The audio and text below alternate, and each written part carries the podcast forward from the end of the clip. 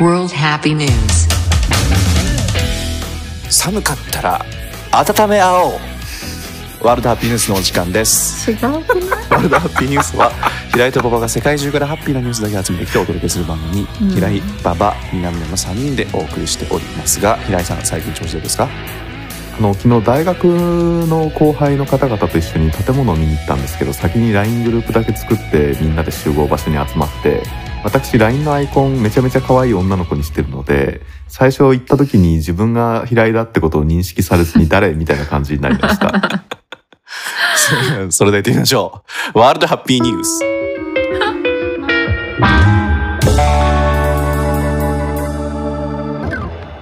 いやあれなのよねフェイスアップでフェイスアップだそうよでねすフェイスアップですフェイスアップ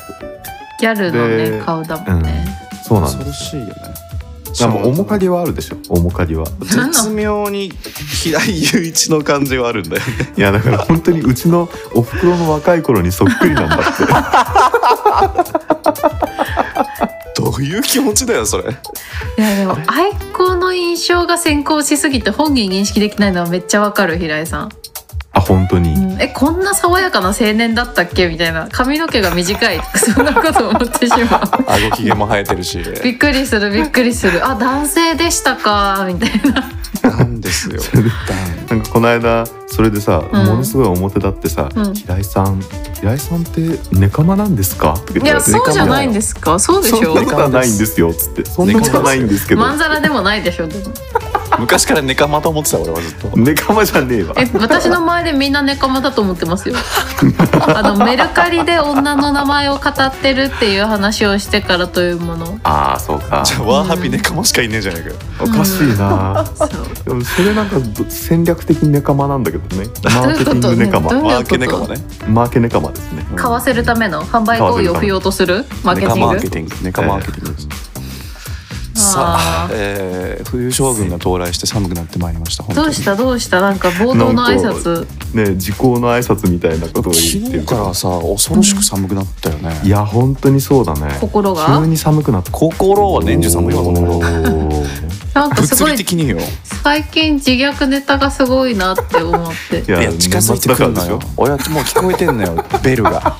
サンタのベルが聞こえてるわけいやどういうねジングもルのどういうこうモーションが馬場さんから送られてきてるかというとエリンギはリア充だからなんか痛めつけてやりたいみたいな いやいやあの記 ね事が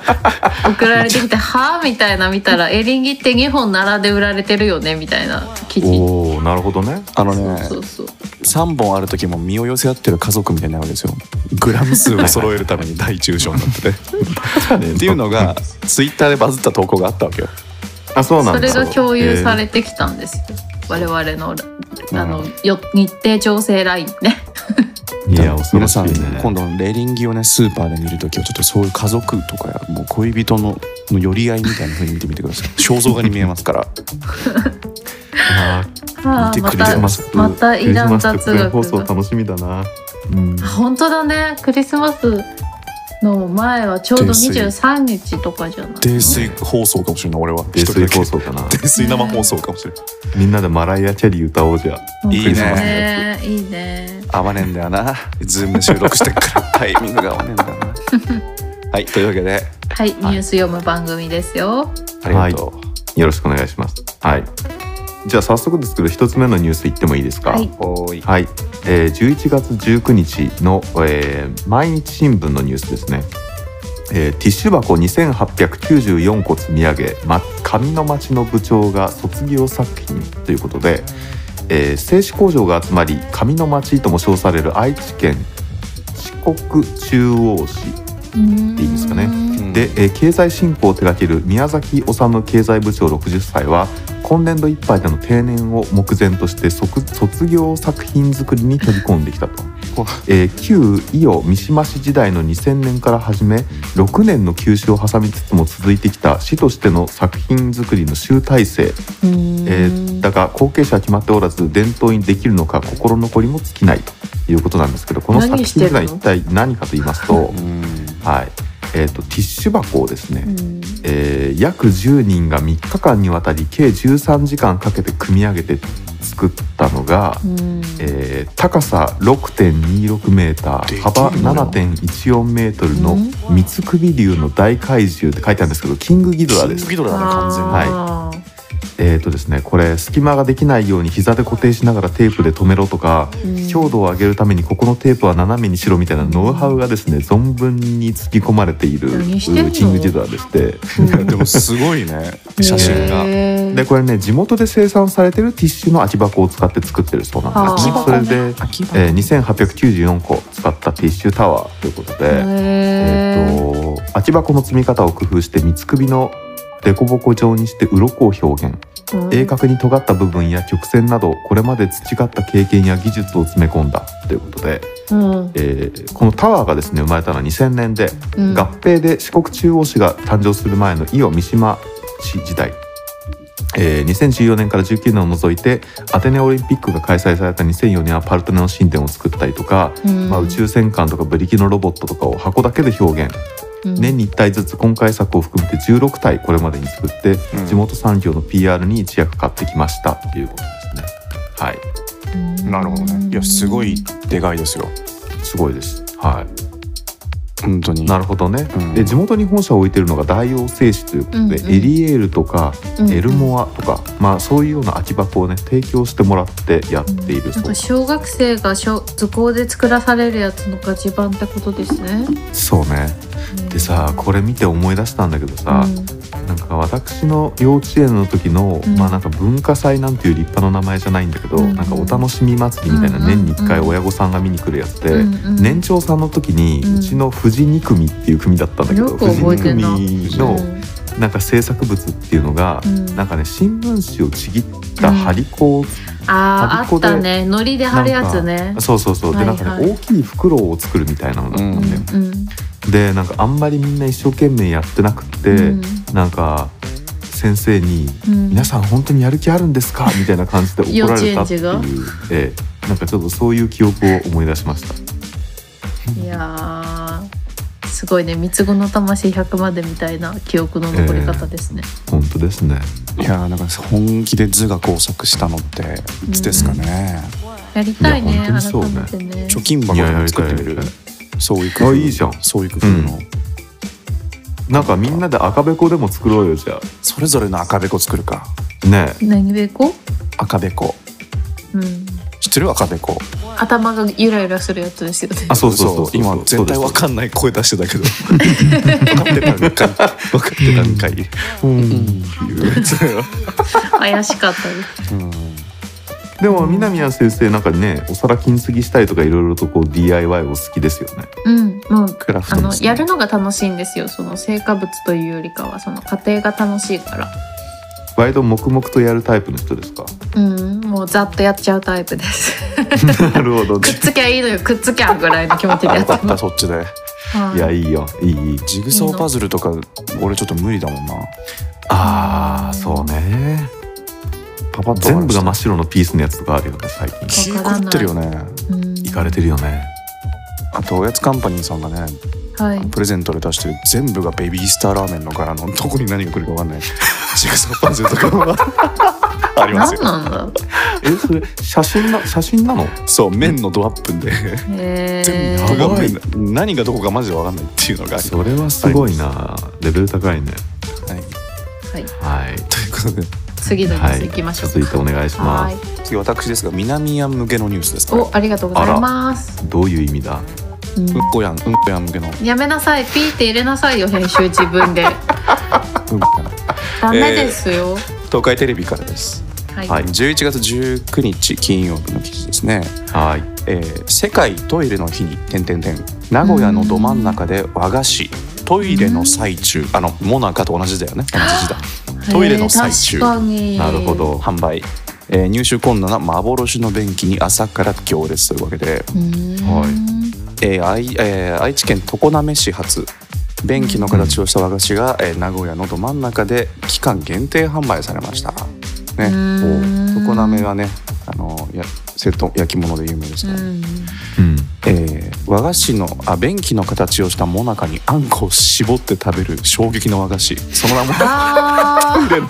ートイレの最中ひどいな。ひどいよもうね悪意があるのよこの写ち真ょもっとなんかさそれは和菓子初心者の私にちょっときついわ何初心者っていやなんかまずはベーシックなもなかが食べたいのに、あそうかちょっと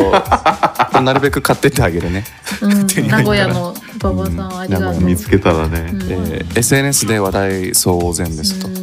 販売しているえー愛知県常滑市の和菓子店では連日完売するなど今や入手困難の幻の便金これもう本当にすごいですね調べてください皆さん画像をすごいなのんでで検索したら出るんだトイレの最中あー名古屋とかで調べてる名古屋とかで出へーはすい、ごいなえー確かに、社長さんのコメントをうん、最後に読みますけども、うんえー大倉餅かなの社長、うんえーうん衛生陶器の中にうんこの代わりにあんこを入れると面白いよね というところから出てきた商品です小学生や、 だろうね、えーえ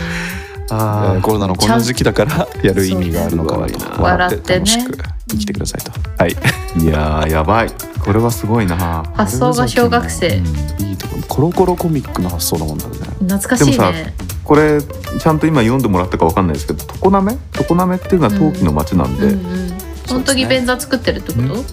まあそうそうそう土管とか招き猫とかいうね、とこなのあ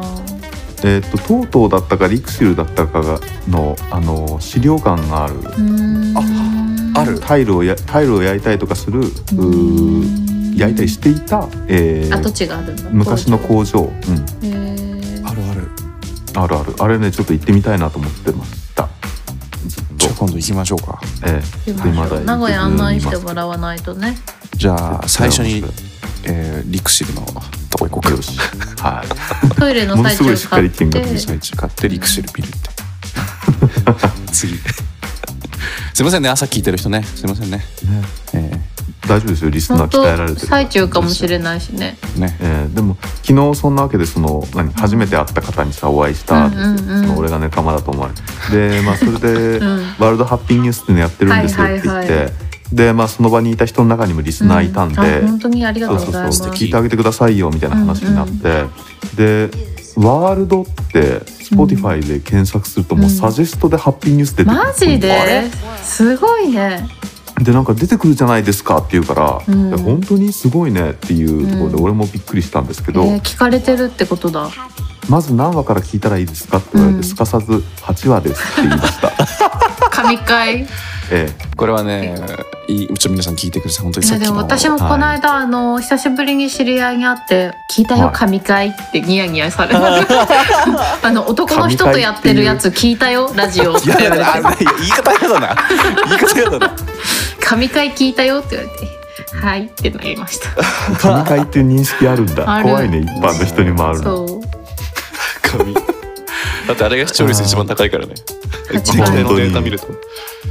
えー、そこ好きですね皆さんあー面白いさてと次いきますよ、本当にさてお願いしますえー読売テレビかな YTV 読売テレビからですはね、いなるほどそういうことか11月21日日曜日の記事ですはい40種類の言葉を聞き分けるトドハマトドうんトおドーハマちゃんねハマうんへー妹でサインを出すイベント兵庫県、えー白崎マリンワールドうーんえー兵庫県の豊岡市の白崎マリンワールドでは人の言葉を聞き分けるトドにリモートでサインを出すイベントが行われているどういうことああ GO みたいなそうリモートでへえすごい賢いね現代だな40種類の言葉を聞き分ける、えー白崎マリンワールドに人気のトドのハマにリモートでサインを出しているのはこれねこれいい話ですよこれ長野県立こども病院に入院してる子あ供らたーち素敵ですねあー行けないからいけない一躍いい話になうわめっっちゃたいい話そうなんですよハッピーですそうこのイベントはまあ水族館に来ることができない人たちにうんハマの魅力を知ってもらうと期間限定で開催中です、うんないるほやどねーこういうの企画した人本当偉いよねすごいなでもね、トドのハマは音声だけでサインを聞き分けるトレーニングを続けておりうんで子供たちはハマの演技が成功するために歓声を上げていたうわー嬉しいわ、えーイベントは年内いっぱい行われて随時参加を希望する医療機関を募っておりますうんはいはこれめちゃめちゃ集まるんじゃないのそうなんですよ医療い機関うん本当いい話だねうちの施設の子にもぜひって思う人いっぱいういるよねんいっぱいいるでしょきっとねす素晴らしい。動画も載ってるのでハマちゃん見てみてくださハマちゃんありがとう。あり頑張がっとうてい。偉ね。いえーでもこの間あの箱根に行ったんですよね。うんうんそれで箱根に小さい水族館があって足の子えそうなのああるね。うんうん。あるある。で、あのー水族館でさ、あれこれ話したか話してないいとや思うんだ話しけてど、ないと思う。あのーまあたまたま入ったタイミングで、うん。あと何分でアザラシのショーが始まりますって言うから。ええ見る見るみたいな感じうでんダッシュで行ったら、うんもう本当になんかね公園の池みたいなところに アザラシがいてうんあんまりなんかこうたレベルの高い出し物を期待しないでくださいって係員の人に最初に言われるっていうところから始ま ってうん。なんかもう何水中に水水中にっていうか水の中にポンポンって投げたフラフープをさ、うん。あの首を突っ込んでうんうん。持ってきてくれるんだよね。うんでさなんかあのーそれができるやつとできないやつっていうのが いてかわいいできるやつはちゃんとなんかこう首に突っ込んでいくんだけど、できないやつは普通にただそれを手で押して持ってきて嫌だみたいいな。なそうそうそう一応持ってきてくれるんだねかわいい一応ね一応持ってきてはくれるであとなんかその場でなんかくるくる回る立ち泳ぎでくるくる回るとか、すっごいなんか地味な出し物をしてさうん。でそこの一番の推しっていうのが、うん。えー、とアザラシトドじゃなくてアザラシだと思うねうんアザラシの頭の上に布巾を乗せて、うん。なんかあの温泉桶みたいなやつあーかわいをいなんかこう手で持たせ箱て根だし。そうそうそうそうでこれでなんか「はい皆さん写真撮ってください」はいはっていいはうのい。が最大の出し物っていうね、うんうんすごいなんかなローカル感。ローカル感あふれるほっこりす るショーですね。いい水族館でしたんで皆さんちょっと足の子行ったら水族あ館行ちょっってくだとさい、行ったことなかったから行ってみよう。えーぜひぜひやっあぱとねペンギンの散歩も良かったであすいねいですね。うんペンギンの散歩。いるんですねペンギンちゃんもはいいるんですよ、うんえー動物に芸はいいですよねうちの鮭も芸仕込んでるのでぜひ今度来た時何が仕込んでるんですか何ができるの鮭はハイタッチができますハイタッチすごいじゃんハイファイブそ立ち上がってうマブですはいうんそれ両手でやってくれるの両手もいけるし片手でグーとかでも全然してくれますすごいアメねリカじゃんアメリカ、うんあとはフォースって技もあって手のひらをこう広げて目目を見ると寄ってくるんですよめっちゃ可愛いですお あれねあのライトセーバーをライトセーバー引き寄せるみたいなな感じこっはち側のフォースね こっち側がフォース出すのか、えでもこれ他の猫にやってもやっぱ来ないんですようんへえだからやっぱ鮭はフォースが通じる猫ですね。通じるんだちょっとすごやっいてみようかなな今度ぜひ今会っ度た時そうですねはい、やってみてください。 どうぞ次さてじゃあ続いていきますか、えー10月20日土曜日の、えー丹波新聞でうすね、ん、ローカルですね。はいえーびっくりするはポイ捨て防止に偽パトカー本物そっくりで効果てきめん大丈夫ということで 大丈夫です、えー兵庫県丹波市の田園地帯に昼夜を問わず毎日同じ場所に駐車されているパトカーが道行くドライバーの間で話題になっていますということで、えーもう見た目はねそのまんまですもう本当に白黒のツートンカラーに赤色灯っていう形で、うん。でまあ車のタイプもね普通に本物のパトカーにも使われてるクラウンなんですけど、うん。えーこの脇にあのポリスって英語で書いてあるところが、うんよく見るとピースになってるんですよ。それ怒られないんですか、大丈夫。これはですね走んなければあーそうなんですよ多分なければいいんじゃないかな私有地の中に止めっぱなしになってるから大丈夫なんあ、だ私け有ど地なんだ。そっかそっか。で偽パトカーの持ち主は岡村あごめんなさい村岡成夫さん65歳、えー今年の7月中旬に道路からよく見える自宅の庭の一角に置いたと。えーへえ道行くドライバーが私たちの田んぼにポイ捨てを良くするので困っていましたということで、うんえーまあ、こちらをですね置いてからというもの、うんあ違うんだ、えー何かいい策はないかなと思っていた村岡さんなんですけど、うん子どもの頃からパトカーや消防車戦車などが大好きでいつかパトカーを所有してみたいという思いをは抱いきつけはていいたはい。なるほどねその中で本物そっくりに作って、まあ、うん置いたらめちゃめちゃ効果があったってことで、えー本物そっくりの仕上がりにテンションが上がった村岡さん はポイ捨て防止啓発には無関係の内装にまで凝り出し無線機や車載カメラを装備好きっ子ださらには同じ集落の竹内薫さんにインターネットでパトカーの内装の詳細を調べてもらい速度測定器やサイレン装置などのお専用装置を写した画像を印刷してインパネに貼り付けたってことでもはや誰も見えないね。なんかさ、今回 DIY おじいちゃんのネタが多いん ですね。多いかもしれないですね。すごいな、大人の本気っちゅうやつですそうな。なんだよで最近の心配事は、うんえー本当に緊急事態に陥った人が勘違いして深夜に駆け込んできたらどうするかってことらしいですね確かにです、そう楽しそうで何よりじゃなでいでもすかこれがさ偽物パトカーだってバレたら意味まあね帽子怖怖い一いね元さんだけってことね、うんそうだね抑止力にならないからねうあーん面白いそしたら次戦車作るんじゃない怖い怖い よその懲罰が怖いのよあ のポイ捨てに対する怖さ出ちゃうよ 怖いなスピード違反で処刑って感じだよね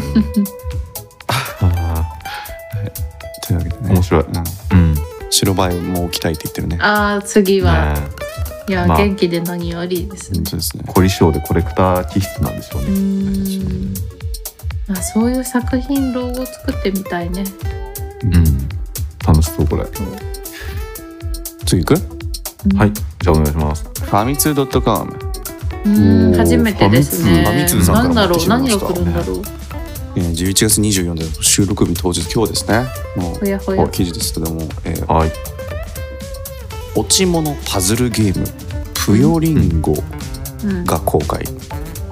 上からぷよぷよではなくてぷよぷよのねぷよではなくて、う青森りんごを品種別に消していこうわうわまたなんか難しいやつだいやこれねそう君が察した通りうん無理、またいや俺やってみたんだけど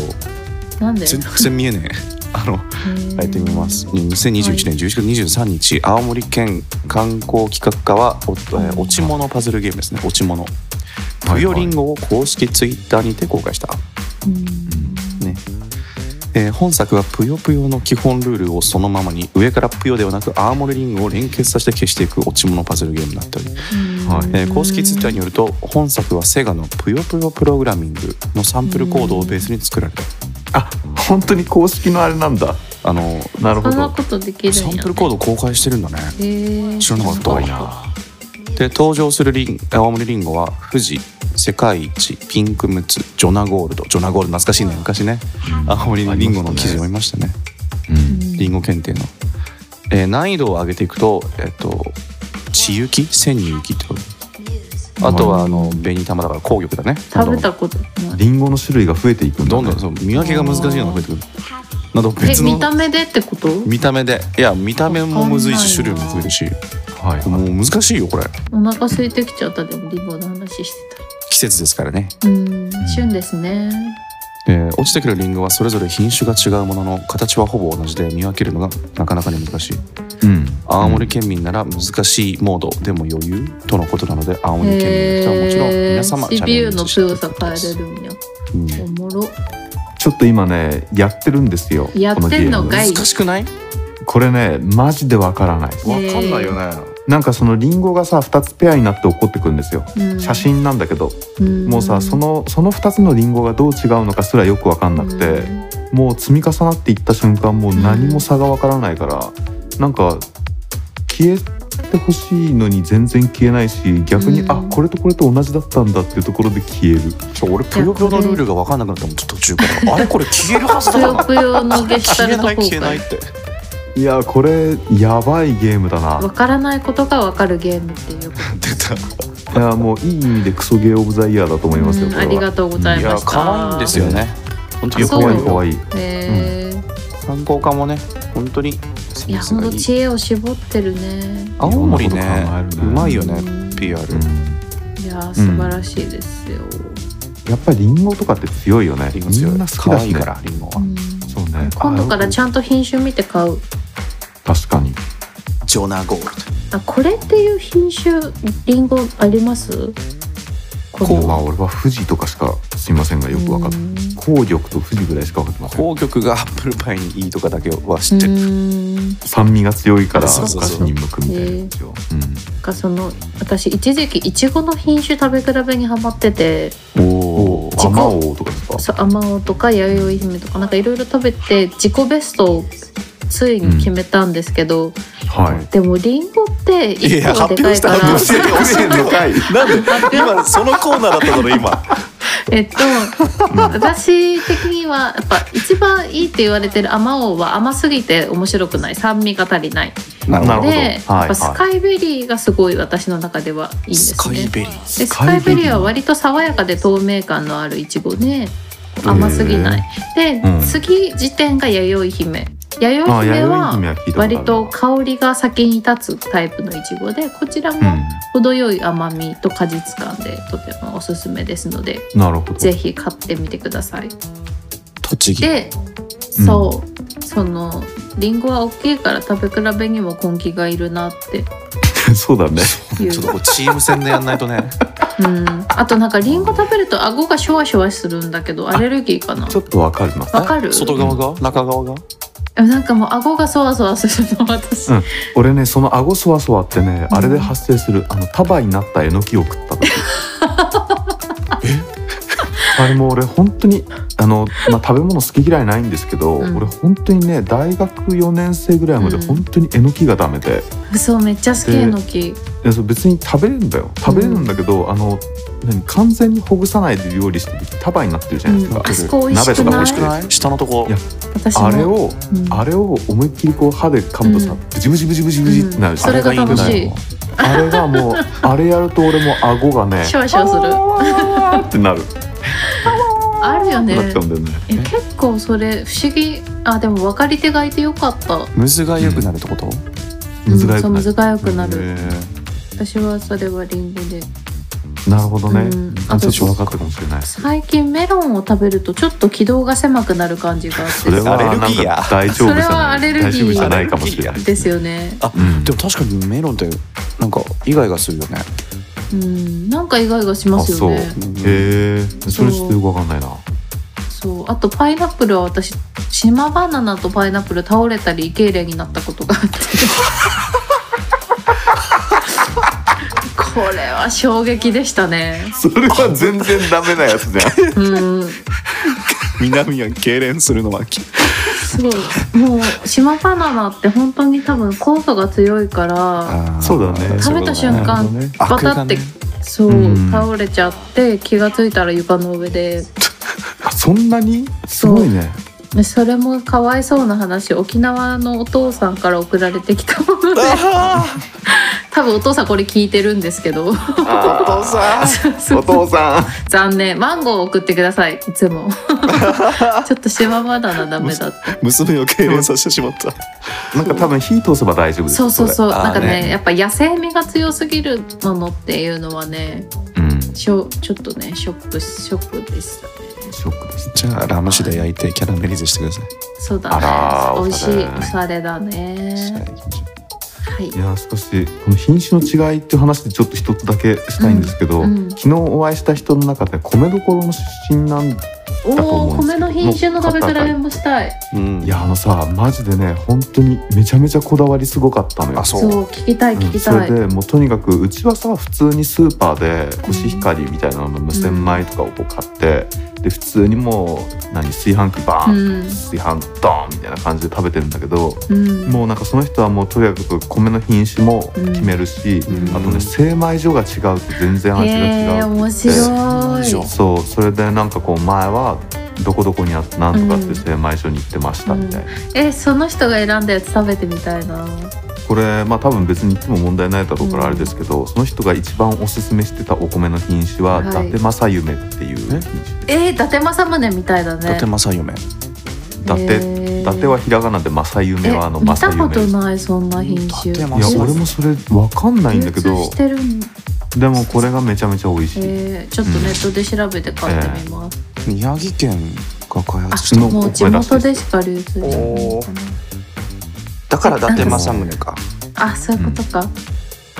えなんか突然思い出したんですけどあの、はい食ってみな飛ぶぞっていう言葉あるの分かります、うん長州さんですそうね私この間初めてその相席食堂の長州力の会元ネタを拝見したんですけれどもはいめっちゃ良かったですね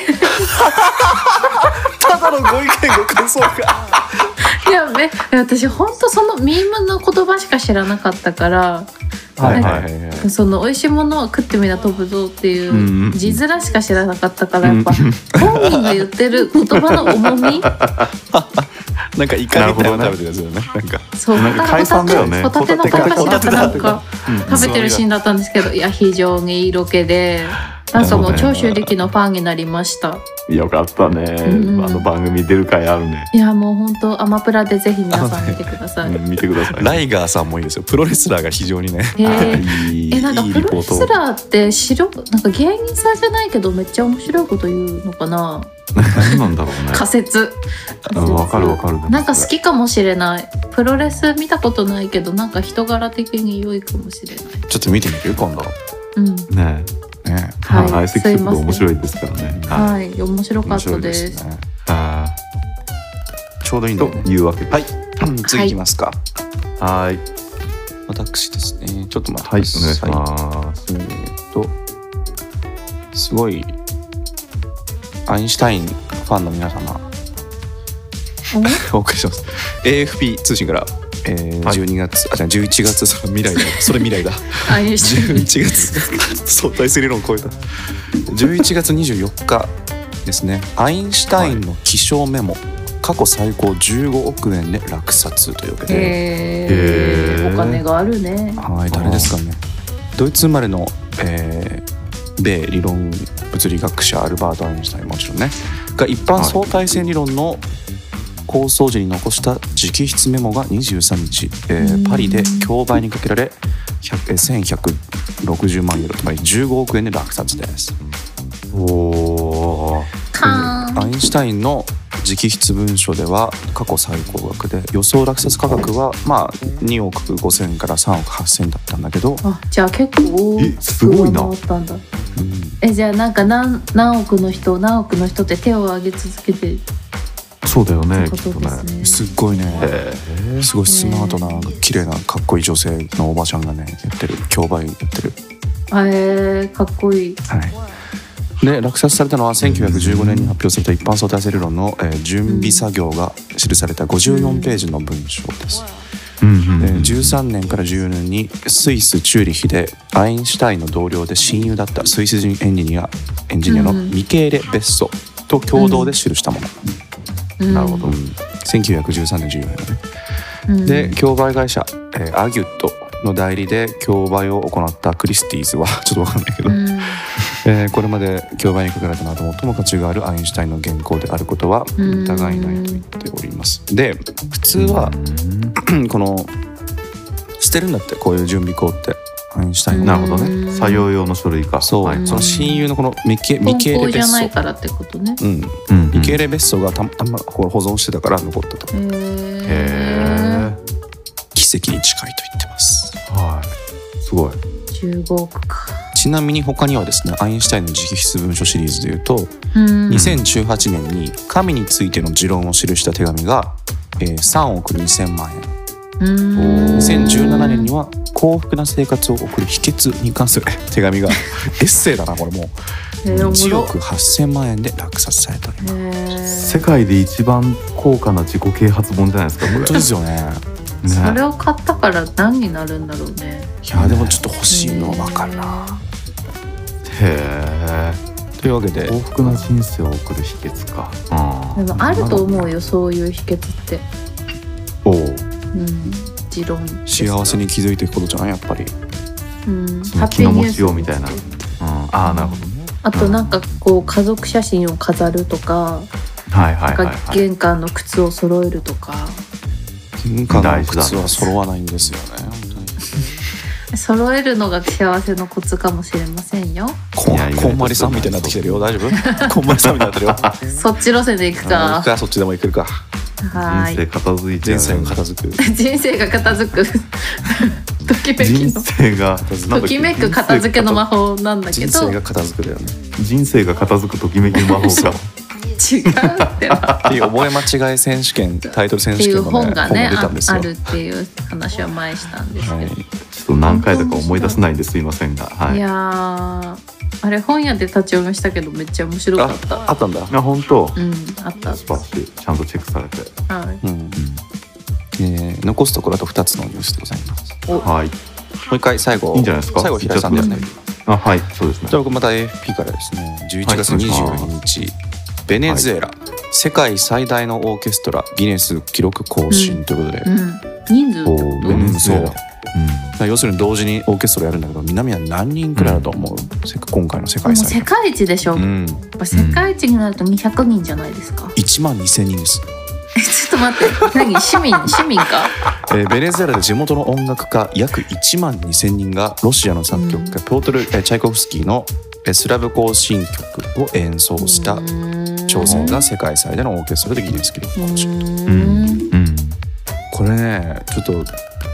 動画で見てみやっぱ音量がでかいってこと純粋に音圧やばいでかいだろうねだただちょっと動画で見ると全然音量でかく聞こえないんだけど、うん、だからそこ、はいはいそんな1万何千人が入るってアリーナとかいや広場広場だねあ広場なんだ、うんへえで、まあ、一応ですね演奏の際には国際会計事務所 KPMG の監査人うん約260人が審査員として立ち会いどういうこわかんないなんでありが会と計事うご務所ざいますだね。楽器を共有しない少なくともうん5分間は演奏するなどの項目が守られてるかをチェックしてるちゃんとそういう認定条件があるとんへだ。えへーこれまでの世界記録はロシアのオーケストラが2019年に記録した8097人だ最近以上ですすごいね。いやでもこんなコロナ禍でもそんなに人集めてやったってすごい確かに。確かにいいのか。密ですけど、うんすごいコントラバスとか密だけど大丈夫へえすごいな。なんかとにかく巨大なものとかとにかく人数が多いものっていうのはやっぱロマンを感じますね、ね圧倒されますよね確うん、かに圧ただ倒ただされるねうんうんやたらでかいものとかね、でなんか圧倒されたで言うとこの間私庵野秀明店に行ってきたんですよはいはいはいはい。でまあ、てんうん展示点数もすごかったんだけどそのこれまでやってきた作品に関わったその小道具とか原稿とかなんか試作品みたいなのもいっぱい展示してあってうんなんかこう、その量がすごすぎてそれは延期とかなるわっていう気持ちになって圧倒されました。確かにすごかったよね平井君は2回とか、な私あの後もう一回行ったんで三回行きま した。 3回行ったのはい。めっちゃ行僕ったと平井ね。君が2人で行ったんだよね最初ねうんそうそうそうでその後私はあの弟と一緒にまた行って、でその後また一人で行ったので。ねええ。行くね。どのコーナーいやでも何回も見たくなるよね。まあ一番やっぱり良かったのはうん。そうだな。まあ一番俺が良かったのはナディアのオープニングのコンテなんですけど。ああ。うんでもやっぱりねとにかくまあすごいんだけど、うんうん。やっぱり庵野さんってさ最初からアニメの世界で、うんうん最初からちゃんと入ってきてる人なんで、うんあの俺が一番すごいのはすごいなと思ったのはあのやっぱり自分一人じゃ物ができないって分かってるか本ら。当だね、はいはい他人に物を頼み方がめちゃくちゃあ上手ーなでんもですよ。それめっちゃ思った。それでその何設定とかのところの脇に、ここはこういう風にしてくださいお願いしますみたいなのがたくさん書いてある書わいけてあ。る書いてある。でさなんかまあやっぱりああいうクリエイターの人ってワンマンだったりするかなって思うし、うんまあ、実際なんかドキュメンタリーとか見てると結構そういうとこあるけど、でもやっぱりね人に物を頼む時の頼み方がすごいうまいと思っいてやー鏡ですね。いやまあマジでそこ本当になん だろう感動しましたね。うんうんうん。人に物を頼む頼まないと物ってできないんだと思ってううんん。なんか私はあんまりね人に物を頼むのが上手じゃないので、苦手。うんうんええだからなんかすごいちょっと感動したしうん。自分が思ってるエッセンスを他人にちゃんと伝えながらものを作るっていうところがねすごいですよねなんか良かそっうたでですすよねね。伝える努力って大事ですね。そうそうそうなんかさその、うんほら南アンから教わって俺も見てさ素晴らしいと思ったほら、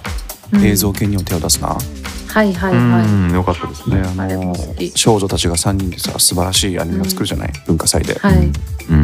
と思ったけど本当にアン安野さんがさ、そうね、大学に在そう学ね。中そのれを字で言ってるよね。大根大根ねあ大根じゃないや大あ根大の根あれねあのうんうんあと学生生活のやつとかそうあうん学生課題学生課題のやつとかあのねこれは大根丈夫なタイヤとかね大根フィルムっていうふうにですね、まあ、カタカナとかで検索すると皆さん全員アニメが見れるのであの安野さんが大学時代に作ったアニメがなんですけどあ、そうなんだ。へんー見れるんですけど本当にすごいもう恐ろしいよねいや恐ろしかったね。でもあれさ版権の関係でで音出せなかったのかもしれないけどもともとはあの、うんエレクトリック・ライト・オーケストラっていうあーはいはい ELO はいっていうバンドのあのへーえっ、と結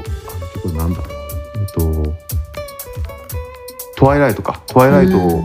が流れて、それに合わせてめちゃめちゃ音動くがっハマってているうんだ。へうんえ。バチバチなんでへえ。マジでかっこいいんですよ本当にちっちゃい頃からね絵を描いてっていう、その人生をを追うように展示が進んでいくんですけれいどやーもそうねあとあの第三村の模型そのジオラはいはいはいはいはマいもすごいよくよかよっかたうん、村をこう一つ一つ作ってうん、みて、なんかさやっぱあれ見て思ったけどうん、現実のものに限界があるからイマジネーションの世界に行くっていうのが正しい順番かなってちょっと思ってたんだけどそうだね逆でもううんイマジネーションの世界に限界を感じたから現実、うん実際に模型を置いてうんアングルを探ってみようと思ったみたいなさ、なんかやっぱ生き切るとこうなるんだと思ってねえわかる観常察だよね人じゃない、半端じゃないですねなんかやっぱ考りえ観ること察め眼っちだゃ多よないそうだよね観察眼だよね発見と観察だよなうんあとあのあれが良かった、あのなんだっけえっ、とナウシカの時に宮崎駿がうんあのー庵野さんに残した作画の仕方っていうメモを、飾ってあへえってそんなのあったんだそうでなんかあのー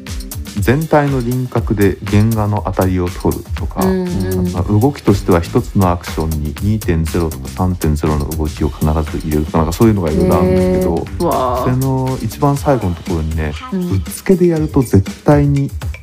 絶対に多分うまくいかないみたいなこと書いてあうる、んなんかうわすごいまあそうそりゃそうなんだよなって感じなんだと思うんだけどなんか見てる時めちゃめちゃぶっ刺さって、ーうんあこの人は本当にちゃんと宮崎駿からいろんなことを教わったんだろうそうななって、んだよ視点関係なんだねやっぱちゃんとねそうなんですよそりゃ愛されてるよなといや大好きですよねね早さ んねその声優に従うわそらすごい嬉しそうでしたもんねうんうんいいねみたいなあの「さよならすべてのエヴァンゲリオン」っていう NHK はいのはいドはいはキュいメンタリーが本当好きあすれぎよかってたよかったあ3回見たんですけど、うんれは本当にいいでうすね、ん、あの指定関係すごいいいシーンでしすたごいね。えー大根フィルムの後のガイナックスの母体になったサークルでございますので、うんうんうん、興味がある人ぜひ、まあそうですねぜひぜひいやーやっぱ観察眼ってねあの、ええ鍛えれば私たちもリンゴのぷよぷよゲームできるようになるかもしそれこないにです繋ねがってくんのかこれうんいやそういうことだと思った。うあんのオンラインで図録だけあの先行先行購入というか予約はしたので、うんうんあきっとな出る来ほ上がどっねたら送られてくるんじゃないかあなそういうなんか当日配られましたねオンラインショップのコードそうがそうそうそうそうそうあそうでいうことすちなみにこちらなんか巡回展らしいんで、おーうんああののえ東京にいなくてもあの多分来年とかになると大阪とか福岡とかでも見れるんじゃ名な古い屋で飛ばししょうかうん名古屋飛ばしかあの展示結構ウルトラマンとか仮面ライダーとか等身大のあの、おもちゃがいとか戦車とか飛行機とかいっぱいあったんでぜひ子供とねあのそうね行ってほしい中学生以下無料だったんですよちなみあに。そうだったのか、うんあそうなのあ知らなかっそうだから結構キッズも多くて、たなるほどうん、おすすいめやでもねです。あのそうそうあの一番最初の何ウルトラマンとかのやつの、うんうん宇、宙船とかのプロップやばいよね。あのーまあ、要は散逸しそうなものをちゃんと安野さんが、あのーあれした、えなんだっけ、えーと特撮博物館でしたっけなんか保護してるんだえよーね。なんかああいうところがちゃんとこう綺麗にして、うんで保管してるっていうもうマジですごいもんばいやっなかんかね大人のおもちゃ箱だったりいやー本当にそうですね素晴らしかった素です晴らしかったですねはいということではい最後やべやべちょっと熱くなり最そう後いやでもすごい面白かったいい話だっそうですた最後じゃあ最後私のニュースで締めさせていただきます、はーいはい、えー毎日新聞からですね、えー11月21日のニュースです。うん冬が来たエゾウコジョ真っ白な冬毛に衣替えということで、うんえーそのまんま読みますね。うんえー北海道、えー、鹿追町かな、獅子追町かなの、うんえーやばい、もう全然この厚の地名がわからない。えっ、と、なんとか湖周辺の山で。も う真っ白な冬毛に衣替えしたエゾウコジョが愛らしい姿を見せているエゾウコジョはイタチの仲間体長は2 0センチほどで夏毛は背中が茶色い 周辺はエゾナキウナギのせエゾナキウサギの生息地うなぎ泣かないからエゾオコジョが増えるとウサギの数は減るがうん例年生態系のバランスで起きていることですと、うん、えーなんとかこうネイチャーセンターのガイド松本弘樹さんちょっと待っ48て叱り別子歳は話す叱り別子ですしかししかし別別個はいどういう漢字書くの、う天然の自然の年善っていう字に別っていうんですん、しかり別えー同センターでは、えー自然動物の観察時周辺の植物を傷つけないよう呼びかけているということで、はいやなんかなんとか濃すぎてニュースが何だったか全然頭に入ってないんですけどい、いやマジで読いめないやんだ工も場んがひたすら可愛いっていうニュースを白くて、うんそうですね以上ですね、うんえーえーちょっとねお動画見てみてほしいね可愛いから、そうだなねんだよこれって感じだななんかこういうさ人間に対して全力で愛らしさを振りまいてくるタイプの生き物って何のために存在してるんだろうねうんこれはもう生き残るためじゃないですか、愛愛でうん、なんか赤ちゃんとかそういう絶対か守らなければって本能に訴えかける表情あーっていうのが名前があってああなるほどでその名前でモテようっていう女性誌の企画があって上ってすげえなすごくないですかなんとか女子なんかいわゆるその何不思議ちゃん女子とかなんかこうなんとか OL とかあるじゃないですかそういうキーワードが。ありますねそれをいその赤ちゃんとかが自然と愛されるように作る表情をなんとかと言いましてそのなんとか女子になりましょうみたいすごいね本能もハックしようとしてくるんだ そうやって最で近ものいやそ女マ子ジはれって母性に対して聞くんじゃないのそうだからメンズに対しても効果あんの母なで性もと混あ同赤しちてゃなんい可愛いって思いませんかそうかお子ちょ可愛いと思うなら聞くんじゃないですかあもうねうんあうんシェマシェマドっていうらしいあそうシェマ女子じゃないシェマ女子シェマドはい気をつけて度数のそういう度の愛されコロる愛される顔には科学的な根拠があったのですハートっていうことでえっとこれ R, R の企画ですね、 R ですね、またやっぱ R おもろいよねえーシェマ顔最大のヒントはバブミ本家の赤ちゃんバブミ本家バブミ本家マジで R とクラッシーの言葉の作り方、えーあとベリーの言葉の作り方すごい天才ですこういうのってすごいなマジ天才誰にでもなれる令和のベイビーフェイスシェマ顔いや本当日常での使用例はうん「誰々ってシェマ度高いわシェマ」 「今日のメイクマジで締まってる」といった感じで使う嘘でしょで特徴4つ広いおでこ、はいあと大きな目が顔のやや下に位置、えー、えー丸みを帯びた輪郭、うん、えー柔らかいこの4つあーくそまあロリコンですようん普通にちロリコンすごいなすごいですいろいろ考えますねょっとシェマド高いわーとか言ってみるあれ今日シェマってるとか今度行ってみようかそれでも業界人が言うところにしずる感みたいなのがちょっと近いものがありますうねわこの最近狭い女子会いました、狭い女子シェマシェマ女シェマ女ね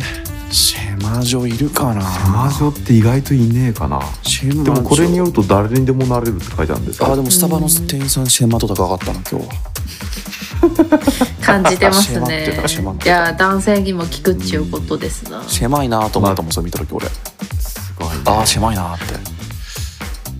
動画のさらに先の概念ですね、うんまあ動画ねうん、あーあ動画ね動画えなるほどねー、ロリ顔リ顔ですロリ顔かシェマ面顔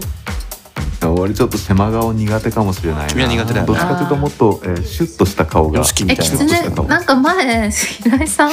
キツネ顔とタヌキ顔のベクトルで、自分の好きな顔のあー、なん、ちゃんとあか、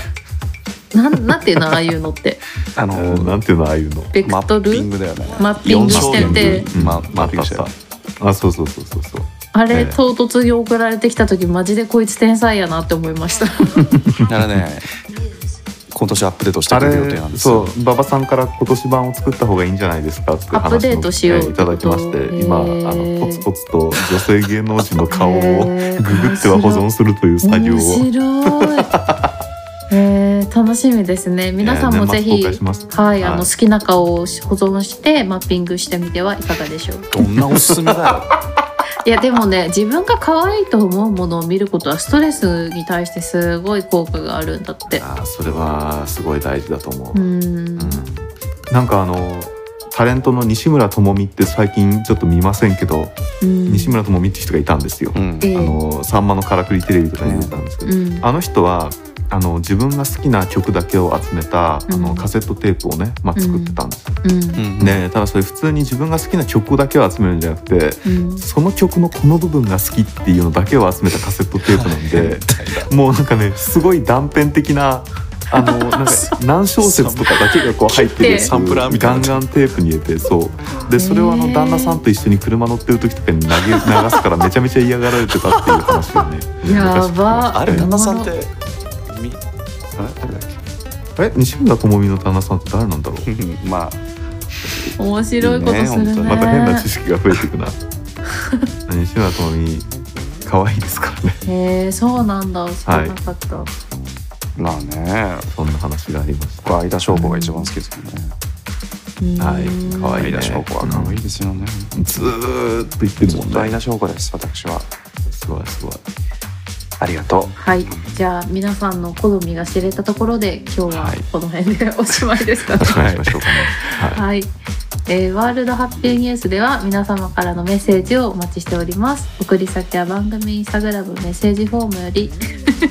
ドバック W う HN アンダーバーインスタインスタアルファベットで INSTA ですラジオネームを忘れてにはあいりがとうございますはい、はい、じゃあそんなわけで、えー、とここまでのお相手は平井とパパと南アンでしたバイバイババイイバイ気をつけて体寒いから寒いから体に world.